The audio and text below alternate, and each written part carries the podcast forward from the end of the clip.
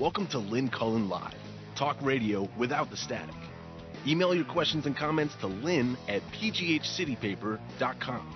And now your host, Lynn Cullen. Hey, we made it to Friday and the sun's out. Can't do better than that. I ain't asking much. How you doing? Welcome to the program. Uh I, I, I just want to start by something. I'm so glad I, it wasn't just me. But yesterday in the afternoon, I saw a picture uh, that was obviously taken. I guess it's a selfie taken by someone on the Southwest uh, flight that made the emergency landing in Philadelphia. Uh, and let me digress for just a moment. You're on a plane that is clearly experiencing some serious issues. The, one of the, your fellow passengers is, uh, you know, her body is halfway out of the plane.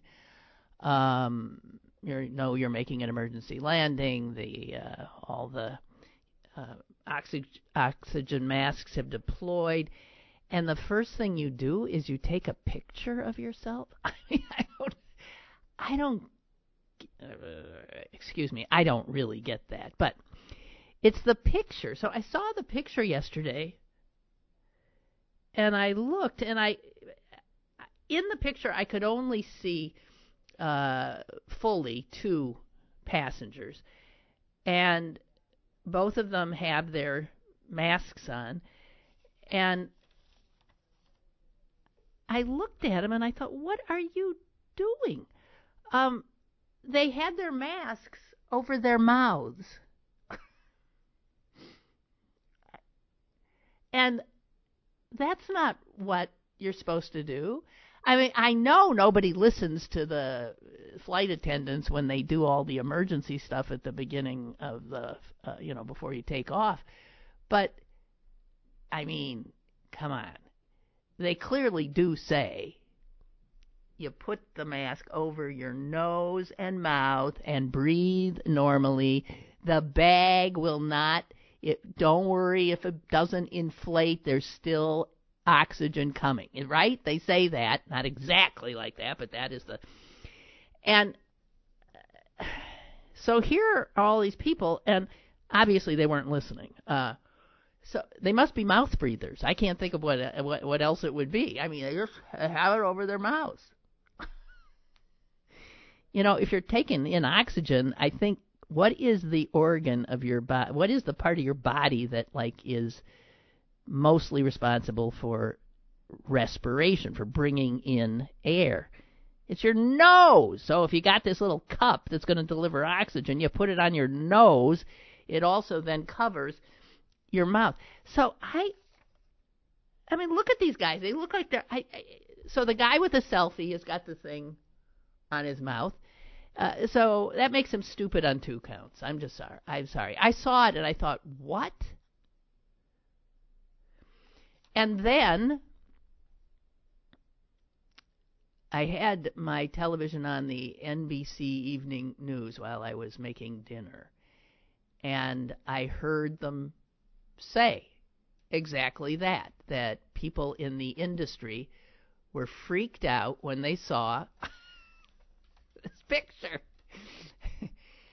uh, um,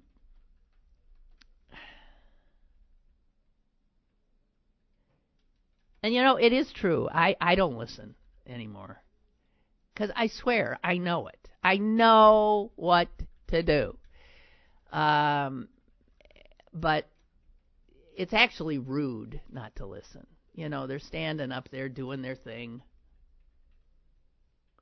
and uh, and we all go on to, you know, it would take two seconds to be polite and listen, but, and and maybe who knows, maybe you actually, you know, make sure you know where the nearest exit is, and don't forget it could be behind you, stuff like that.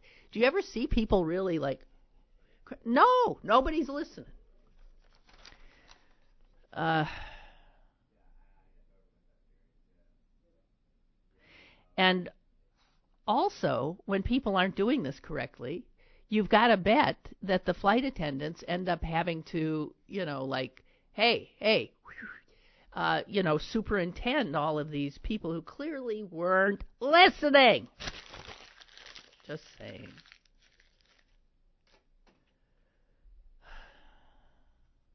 Something else I didn't tell you about yesterday. I told Amy, but uh, I, I, I, did you see, and not necessarily see, or did you hear that those peregrine falcons uh, that nest at the uh, Cathedral of Learning um, at Pitt, that the the they've been sitting on, I guess, four eggs. Two of them started hatching uh, Tuesday, I guess. Um, and the mother bird, her name is Hope. Well, her name should be Killer. She starts killing her little hatchlings that are pecking their way out into the big beautiful world and the first thing they see is their mother's beak coming at them and she I think she ate them. I'm not sure. I know she killed them. She killed them. Um this is aberrant behavior. Just saying. Uh, it is not necessarily aberrant behavior for uh, a mother to ki- kill the baby. Um, if the baby, let's say, is deformed, no evidence at all that that was the case. If the baby is um, maybe the fourth or fifth one, and uh, she's figuring, hey, I can't feed all you guys. I mean, one of you, you're going to end up destroying everything, so I, I got to take you out. No one kills their firstborn, and that that this is what the, these were the two first eggs to hatch, and she uh, she killed them.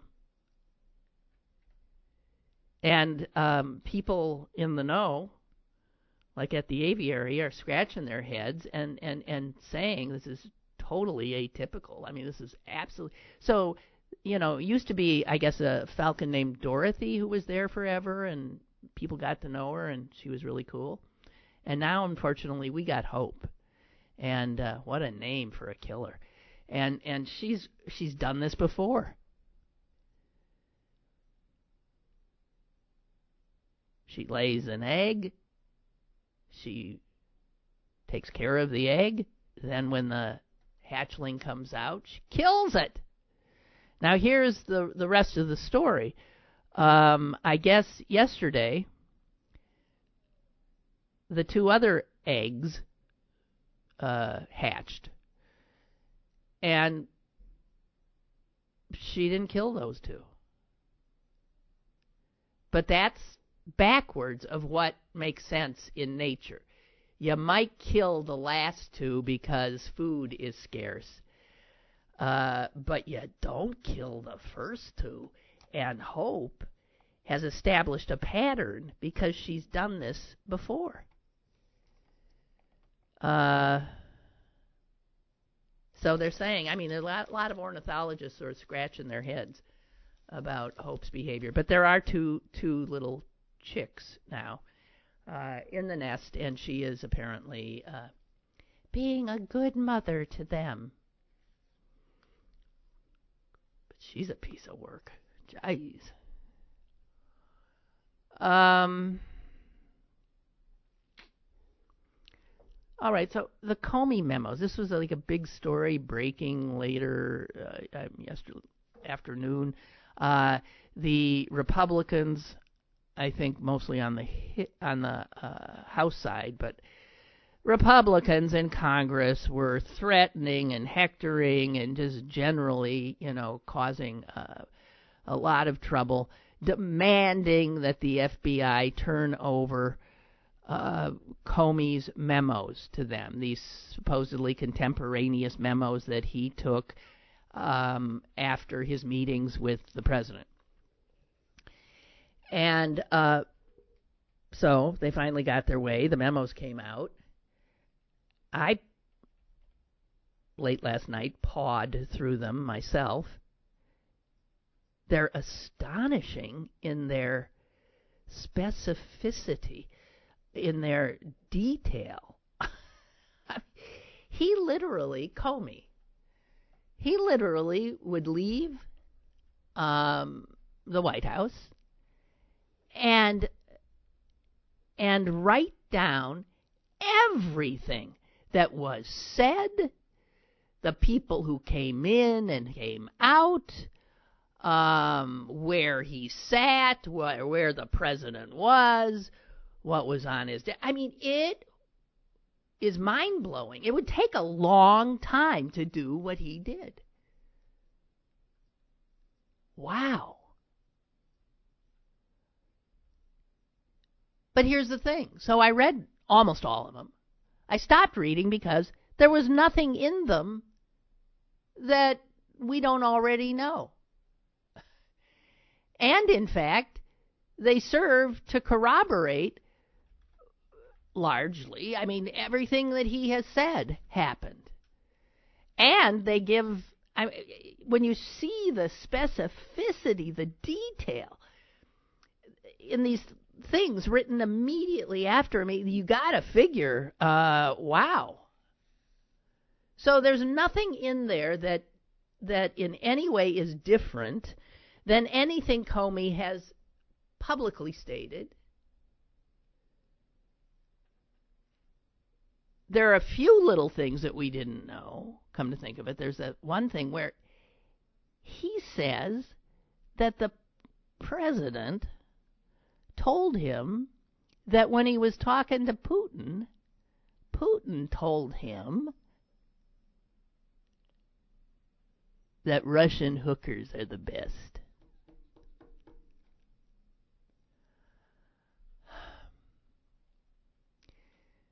What how would that subject even come up? I, I mean, excuse me. The President of the United States is talking to the President of Russia.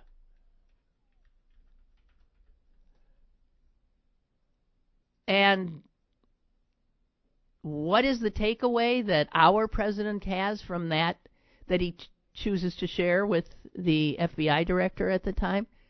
Yeah, Putin says that he said that uh, his hookers are the best. really good. I'm sorry. It's time for women to take over. It's just time. I can't. I can't live in this male world anymore. I just can't. This is what the leaders of two of the biggest, baddest countries on earth this, my hookers are better than your hook. This is it, huh? Okay. I can't. I can't even take it. And clearly, also, his Comey's memos, every two seconds, every time he saw the president, the president brings up hookers the hookers in Russia. I didn't do it. I didn't do it. Why would I do it? Why would I do it? I didn't do it. I didn't do it. Why would I have him pee on a bed that Barack Obama slept in? I can come up with a reason, knowing you.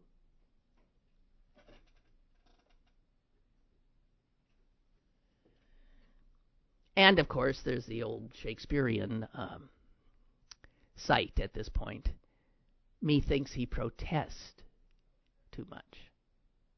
Is that what it is? Methinks he doth protest too much. Maybe there was a doth in there, I'm not sure. Oh, God. All right. Some days I'm better than others at letting this stuff roll off my back. But okay, so let's go back to the fact the reason I was able to read these memos is because the Republicans on the Hill were having a hissy fit, demanding that somehow these memos were going to what exonerate the president or show Comey as a liar or whatever the hell they thought. There's nothing that helps them. There's nothing. Absolutely nothing. These guys are really idiots. Okay.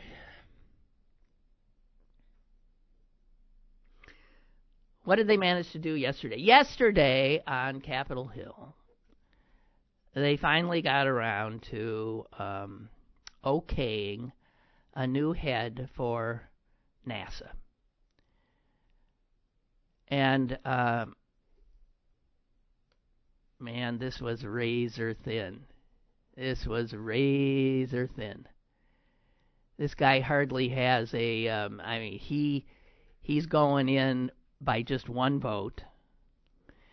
He's he's also a member of the Hill. He's a a congressman from Oklahoma. God protect us from these congressmen from Oklahoma that Trump keeps putting into positions of power. This is a guy named Bridenstine, and you will not be surprised to know that he is going to be heading NASA, the first person to be heading NASA who has absolutely no science education, has no engineering degree, nothing, nothing. He's also going to be the first who's an elect who was an elected official because NASA is not in any way meant to be political. and oh, did I mention that now the head of NASA is skeptical about climate change? Did I mention that? I mean, and amazingly, because NASA plays a large role in the science that we know about climate change. Let's talk about how Republicans, and particularly this administration, seems to find it disqualifying to have expertise in the area to which you have been assigned or appointed, right? Look at who he's put in all kinds of positions, and there is zero qualification. Zero. It shows a contempt. They don't they don't just talk about the elites as being somehow awful people. But they think of elites, educated, knowledgeable people, as the enemy.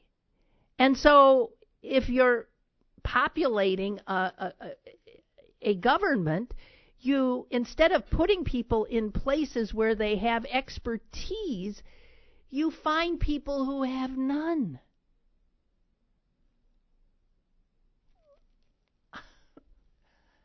Help me. Help me. Even comprehend that.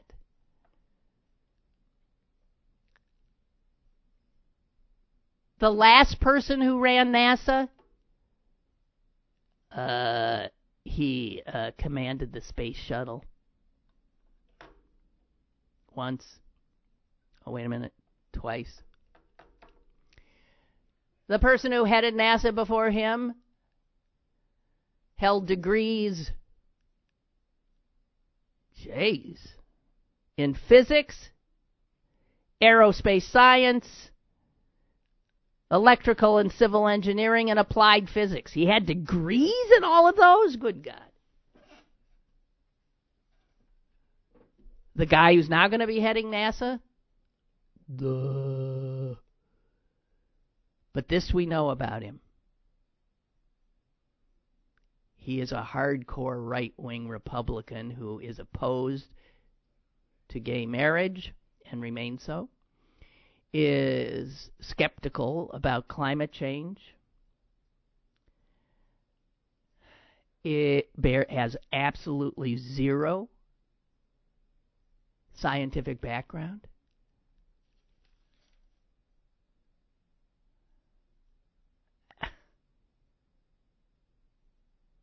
And also, I'll just add, has absolutely no experience running a large agency of any kind. Never has. And so this is who now will head NASA.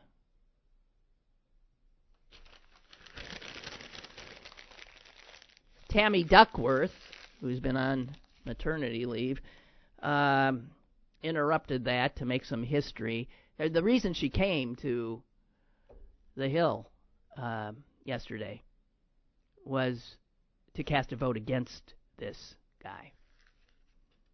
And as we know, she came with her tiny, tiny little baby, newborn, after the Senate unanimously passed a new rule that allows infants uh, to be on the floor. I think the sense being that their mothers will have them on the floor. I don't know. Can a guy bring an infant onto the floor? I mean, the idea is the baby might need to be nursed. I guess a guy could, but turns out the vote was unanimous, but turns out a lot of senators were grumbling. Unnamed senators. One said, "Well, I think she should be in the cloakroom," and and vote from there. Or, I guess it was Orrin Hatch who said, I mean, geez, there could end up being like 10 babies on the Senate floor or something. And um, Senator Heidi Heitkamp, I think, said, wouldn't that be wonderful? Uh, Hatch later, when he, there was some blowback to his remark, uh, came out and insisted that he had said what he said, meaning, wouldn't it be wonderful?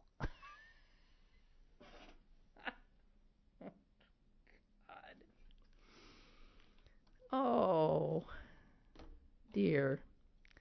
Okay, what else we got? Oh yeah, the um, Rudy Giuliani has been resurrected and uh, put into our uh, line of vision. Oh God.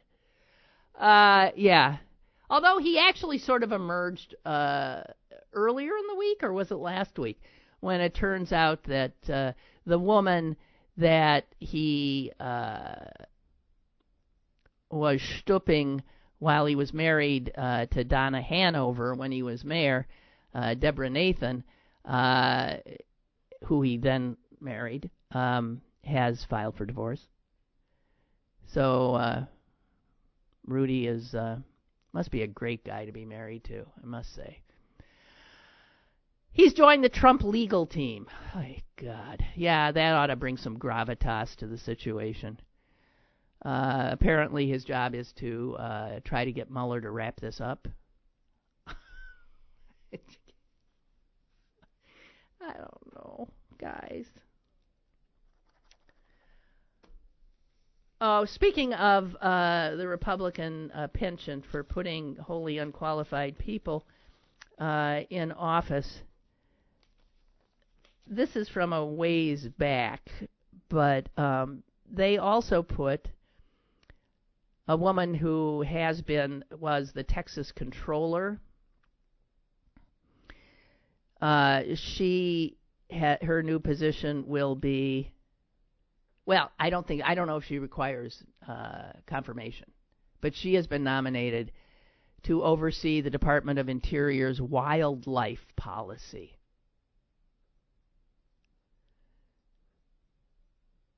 Uh, she is wholly opposed to every attempt to help an endangered species. She is on record as calling endangered species listings, uh, as being incoming Scud missiles that should be shot down immediately. This now is a person who will be overseeing endangered species. And she is intent on shooting them all. While she was the Texas controller, there was an effort to protect the state's songbird. Not just any songbird, the state of Texas's songbird. And she was against it. Damn straight. And she said that the state songbird, I wish I knew what the songbird was, it doesn't matter, some pretty little being that obviously has a beautiful little song it sings, so much so that in a kinder, gentler time, the state legislators in Texas deemed this lovely little creature to represent the state, the state songbird. And this woman, Susan Combs is her name, now oversees, or will, the Interior Secretary's uh, endangered species. And she had said about the threatened state songbird in Texas Kill it! It was a danger to military preparedness. That that is what she said. She has likened other attempts to help these endangered species as Scud missiles to be shot down, and the songbird in Texas was deemed to be a danger to military readiness. If that's got you scratching your head, you are not alone. Feel free to look it up or try to find whatever the hell was in this revolting woman's head.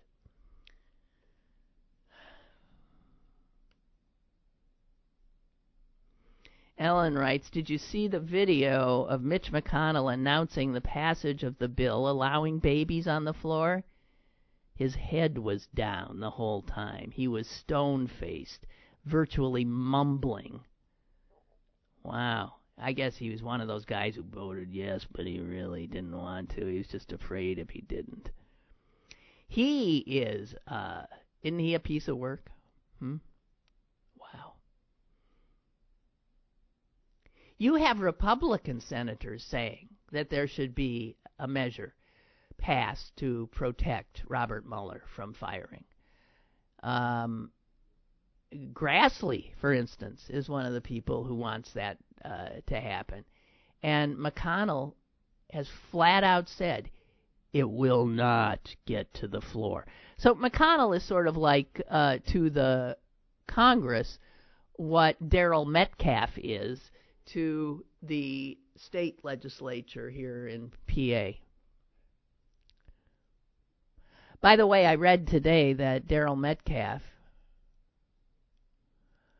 who's bound and determined to keep Pennsylvania in the 16th century, uh, has two armed security guards posted outside his office in Harrisburg.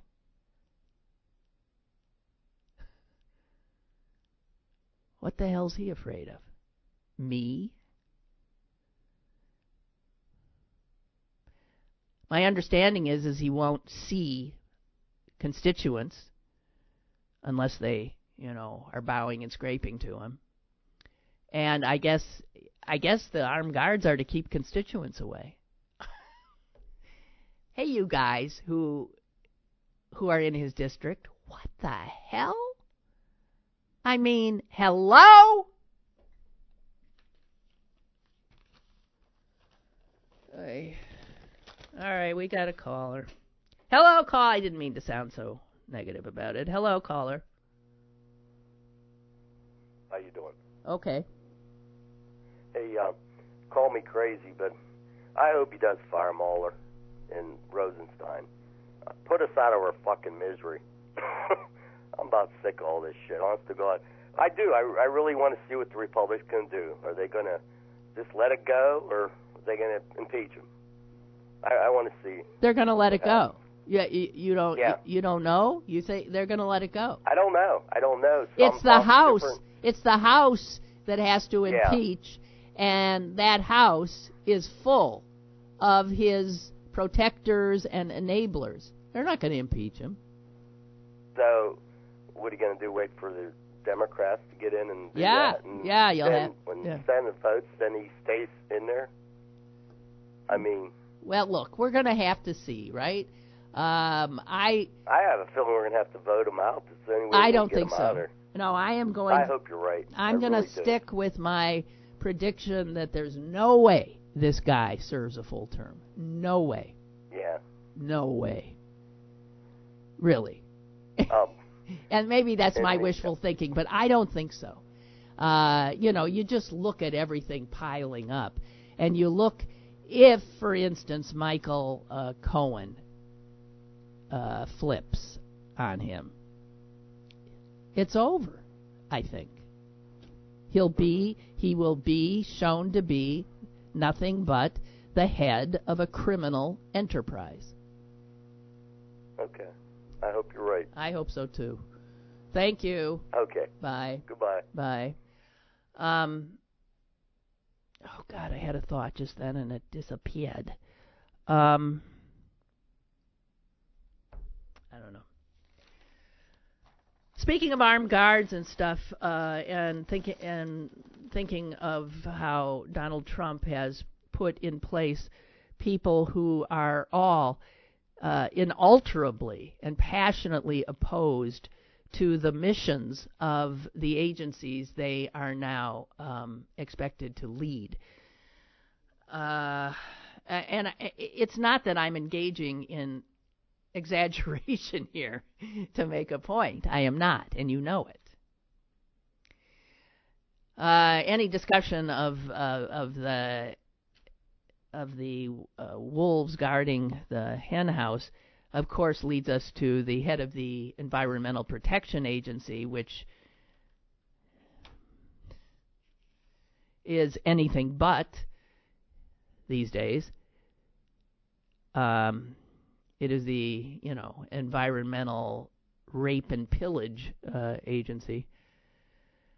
It, yeah, it brings us to Pruitt, Scott Pruitt.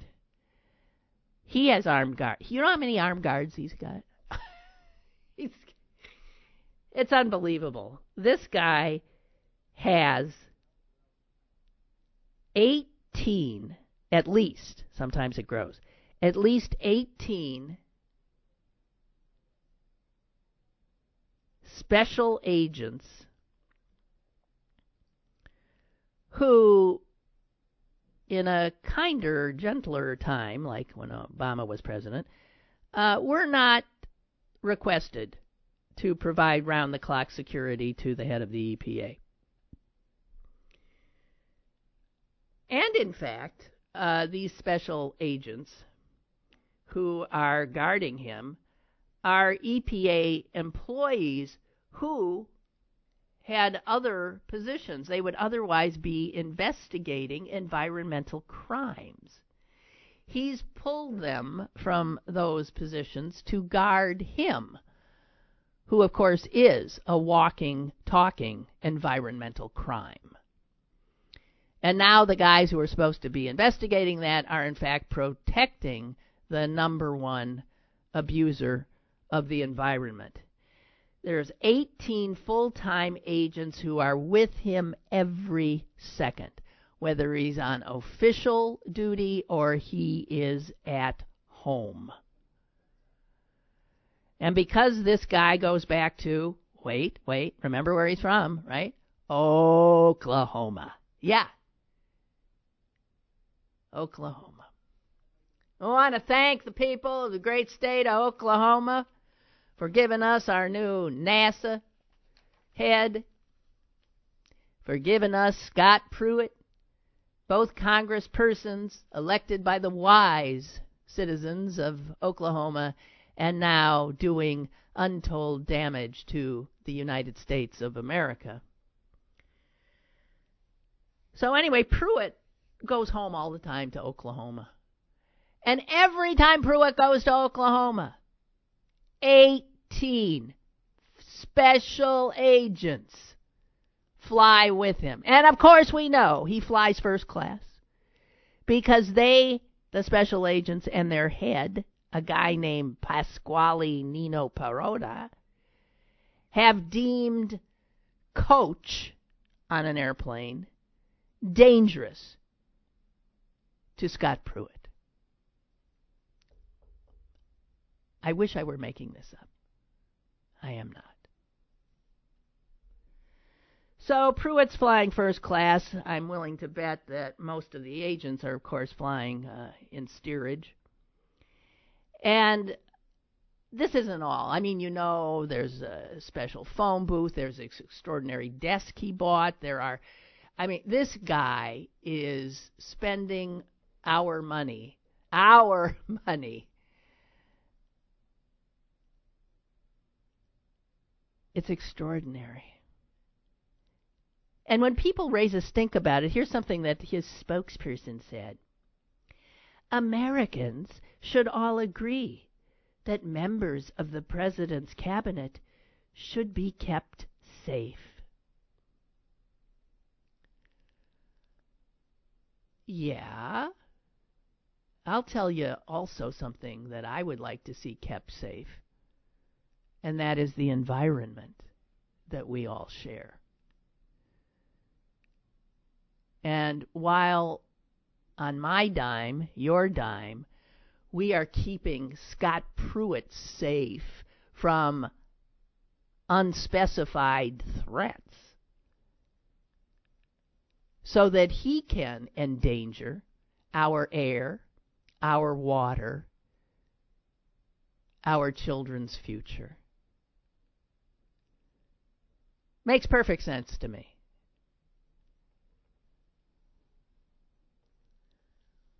you know, Scott likes to travel a lot, so uh, around Christmas time, first he goes off to uh, the Rose Bowl, along with, of course, his 18 agents. And then he goes to Disneyland, along with, of course, his 18 agents. They work 12 hour shifts. Other things I've read about this says that they are so exhausted. They are barely standing.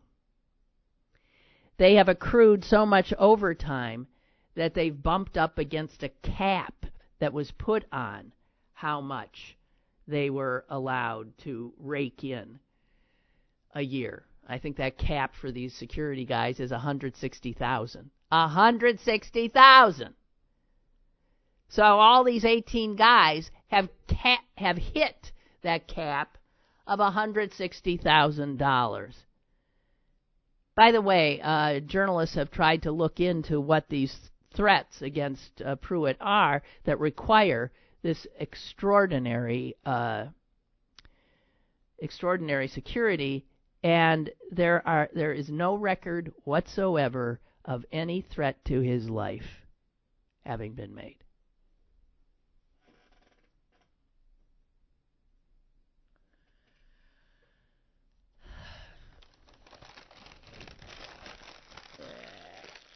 And speaking of the environment, did you see it? Pittsburgh. I hope Amazon didn't see it. Pittsburgh. Well, I hope they did, actually, because I don't want them here. Did you see it? The top 10 cities with the worst air quality in the country. Eight of those cities are in California. Pittsburgh is not in California. But Pittsburgh's in the top 10! Yay! Yay! In fact, we're worse than we were the last time this was done. We used to be 17. Now we're 10. Our air is getting worse while everybody else's apparently is getting better.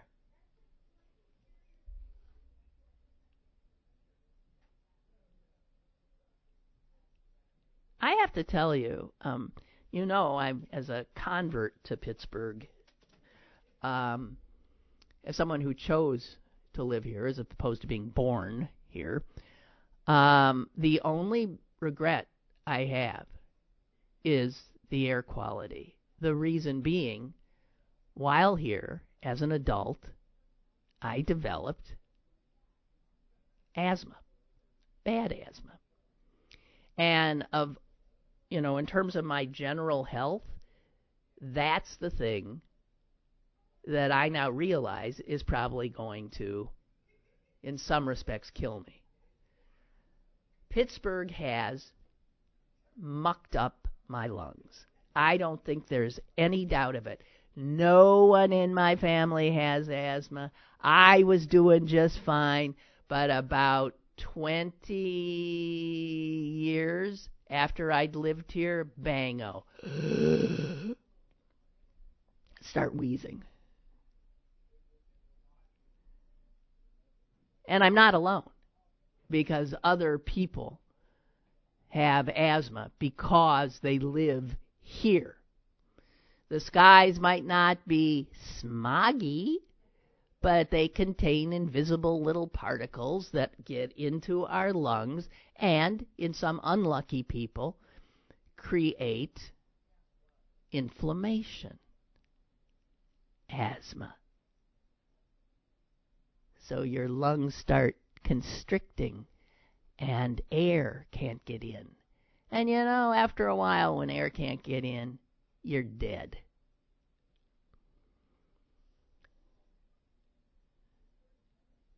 Allegheny County? No, I think this is just Pittsburgh. Pittsburgh. We have a higher mortality rate than most of the country. We show almost 15,000 deaths a year above the national average. No, this is in southwestern PA. Yeah. Um, oh no, that's in an eight-year period. Otherwise, we'd be we wouldn't exist anymore. Okay, so 14,000, 15,000 people who live in southwestern Pennsylvania might be alive today if they had chosen to live somewhere else. That's amazing. This is done in an epidemiological study where they take out smokers, they take out all these other people, and they're looking for who are people who, because of our air, are dead.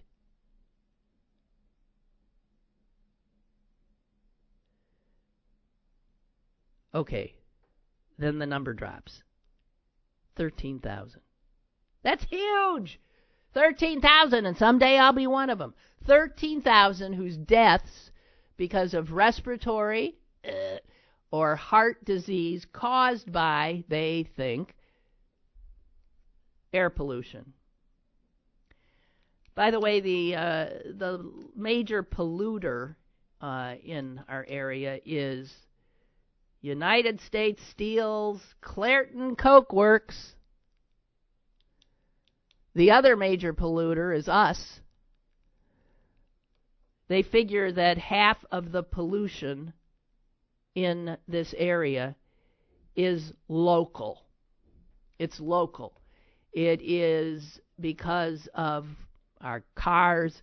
Uh, every time you light a fire in your fireplace, all that kind of stuff, the crap that we're spewing into the air. And it is us and our geography because the river valleys, uh, which have these high hills on both sides, uh, you don't have to have too much imagination to see how that can sort of trap all of this crap. And it does trap it. So, um, and then about you know about half, I guess, of the pollution that's killing us here um, is not of our making.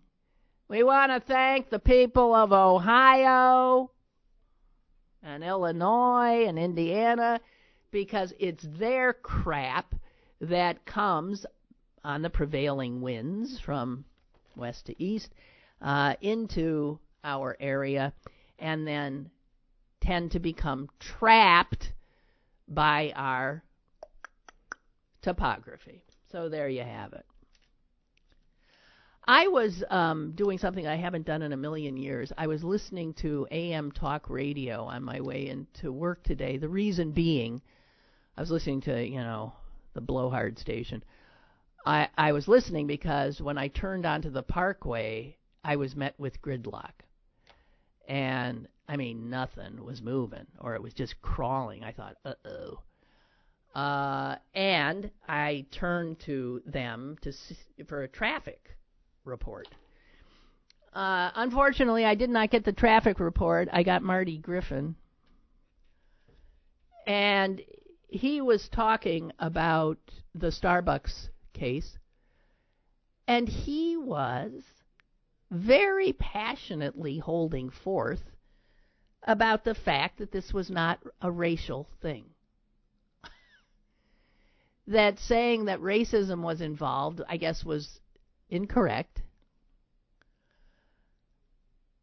He he then never mind that I I who have rarely been in a Starbucks, the only two times I was ever in a Starbucks were because I agreed to meet somebody there. Exactly what these two guys were doing. And in one instance, I got there and the person I'm meeting is not there yet, was not there yet, so I sat down. I don't drink coffee. I had no interest in buying anything. I sat. Maybe five minutes or so. You know how long these guys were in before the cops got called? Two minutes. Two minutes.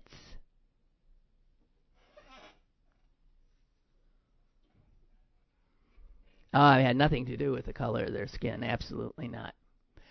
So that's what Marty's telling his people, and um, and then he's assuring us that uh, he knows this is true because his good friend who owns the Oakmont Bakery, uh, I guess, called in and and said and told him that uh,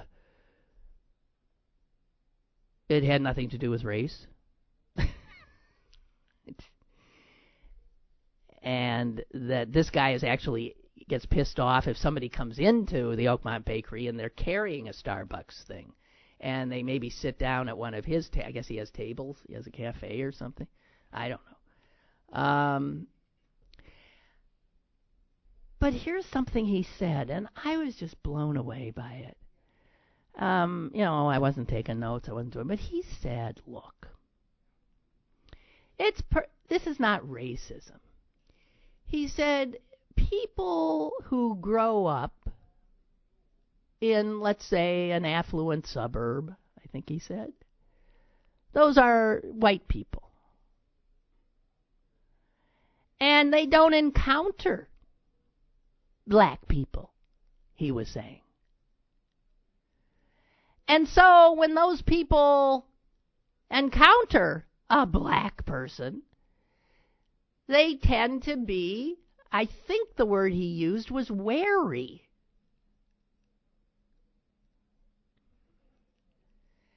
And then, just to make it so it wasn't racial, he said, and if you're black and you grew up in a, you know, conjures up some poor black neighborhood, you don't see a lot of white people.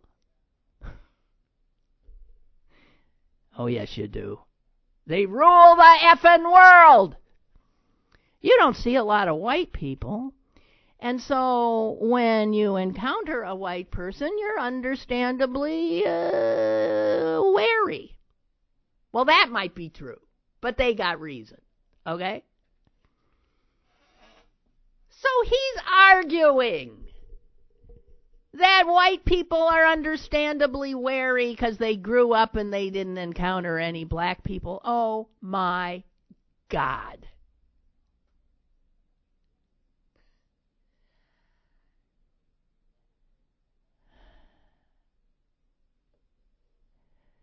I mean, oh my God. It never occurred to him that a per let's get the white and the black out. A person encounters another person. is what he's saying, and they are wary. Why? Because of the skin color of the other person. That's racism, Marty. Marty! That's racism. It is denying your common humanity. Uh, you bump into a person whose skin is darker than yours and you don't recognize them as a fellow human being. There's some kind of a, uh, I don't know what this is, but I'm scared. My fight and flight response is just kicking in.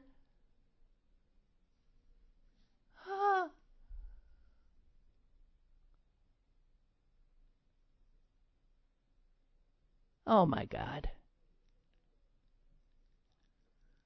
He was so sure of himself. He was so sure that what he was saying made perfect sense. I turned it off. I couldn't. I mean, I, I, I couldn't. As Barbara Bush said, I couldn't trouble my beautiful little brain with with that. Oh my God.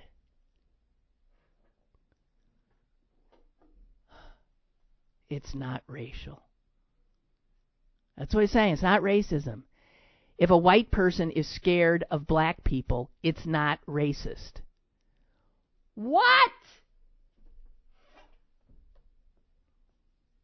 And here's the excuse the excuse is that they segregate themselves in white bastions with walls around them so that they don't ever have to encounter a black person, I guess.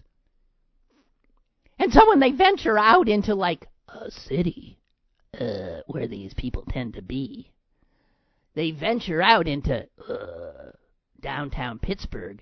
There are uh, these black people.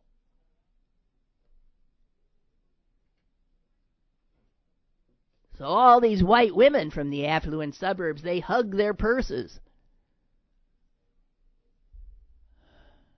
They pack their guns, I guess. I I despair is all I'm saying. I listened to that and I despaired.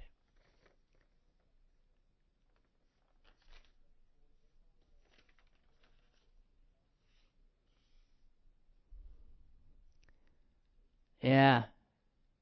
I'm not on the radio anymore. They don't have any space for somebody like me. But they've got Oh man, KDK. Hey! They got space up the wazoo for people spouting that kind of bullshit. Oh, they're white men. They are. They're all white men. Oh, yes, yes, yes, yes, I know. On the weekends, they let a few black folks in.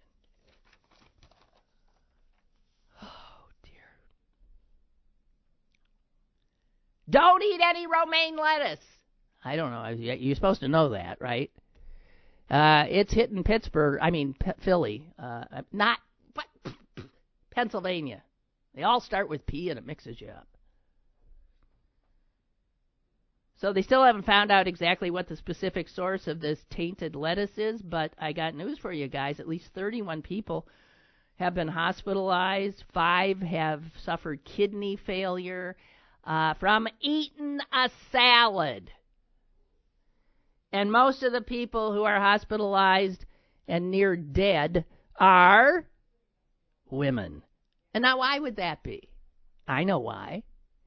Women, we're always watching our weight so that you guys will find us attractive. Women eat salads. Men always think they look just fine. Mm. So 53 people uh, nationally have been sickened. It's an E. coli outbreak that is spreading. The Center for Disease Control uh, is uh, concerned because they can't quite pinpoint it. They know it's somewhere in Yuma, Arkansas, but for some reason they can't pinpoint it. They haven't identified a specific source. If you go into your uh, local supermarket, you might find that where you go to get your bagged salads looks pretty spare. So um, I know I, I there there was a whole big huge empty hole uh, where there used to be romaine. So it's only the romaine lettuce you need to watch out for. Uh, buh, buh, buh. I've been carrying this thing around forever, and I let me see if I can find it for you. This I found impossible to believe, but I guess the Koch brothers they fund um, a project that to infect young people's heads about uh, well turn them into Ayn Rand fans. And uh, they have a lot of schools that accept their curriculum and uh, I'm reading this long, long story about what's in this curriculum. And guys, uh, here is something that is in. Okay. I'll just read this to you because I can't, you can't make this up. There is a book or an essay called Sacrificing Lives for Profit.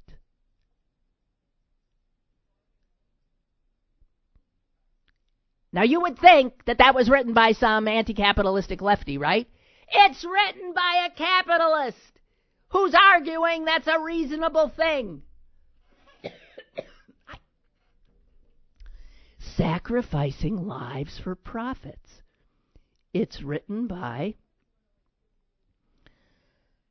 one of these Koch brother funded people, Dwight Lee, who argues that we'll all be better off if companies cut corners, even risking customers' lives in the name of profit. Here it is in black and white. I'm going to read it to you. And this, I guess, is part of this curriculum that ends up being taught in high schools in this country. Here it is.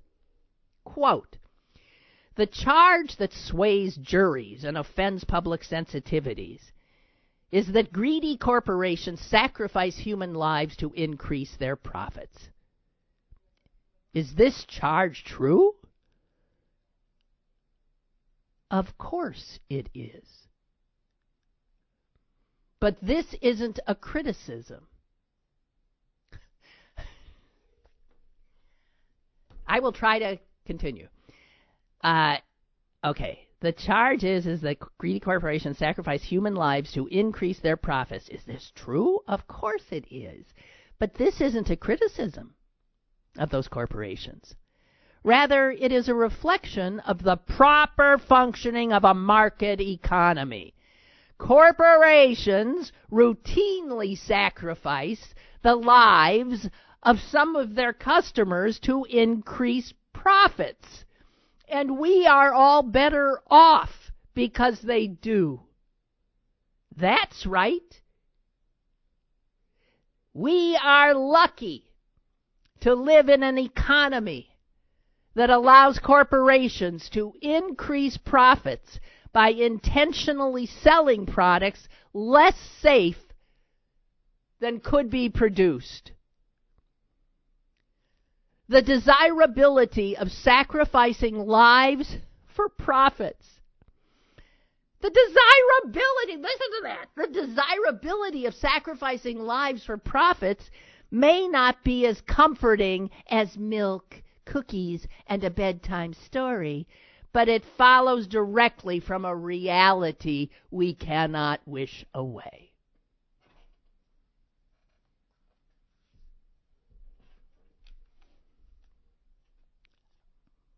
There it is. I couldn't believe.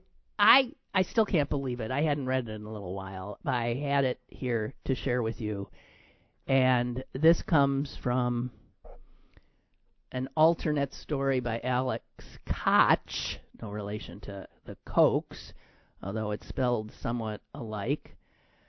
Uh, but there is an agreement. A lot of this is coming out of Florida State University, by the way, FSU and they had an agreement with the Koch brothers. They were given almost seven million dollars um, to establish a program for excellence in economic education, and it is part of the economics department there. and they fund professorships and fellowships and an undergraduate program, even going all the way down to the kindergarten level in some cases. And right in there, actually, if you go to the website of Common Sense Economics, and you go to Fun Readings page of Common Sense Economics website, you will find what I read to you Sacrificing Lives for Profit. And that's considered a fun read.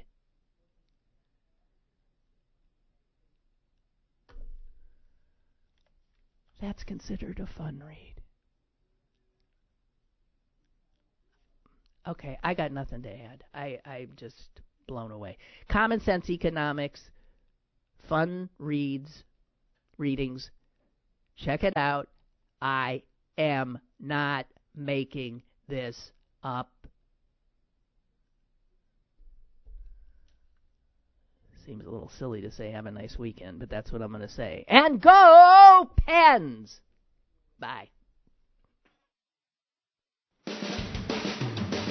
Lynn Cullen Live, Monday through Friday from 10 a.m. to 11 a.m. and archived at pghcitypaper.com. The opinions expressed on Lynn Cullen Live are those of the host and do not necessarily reflect the viewpoints of Pittsburgh City Paper or its advertisers.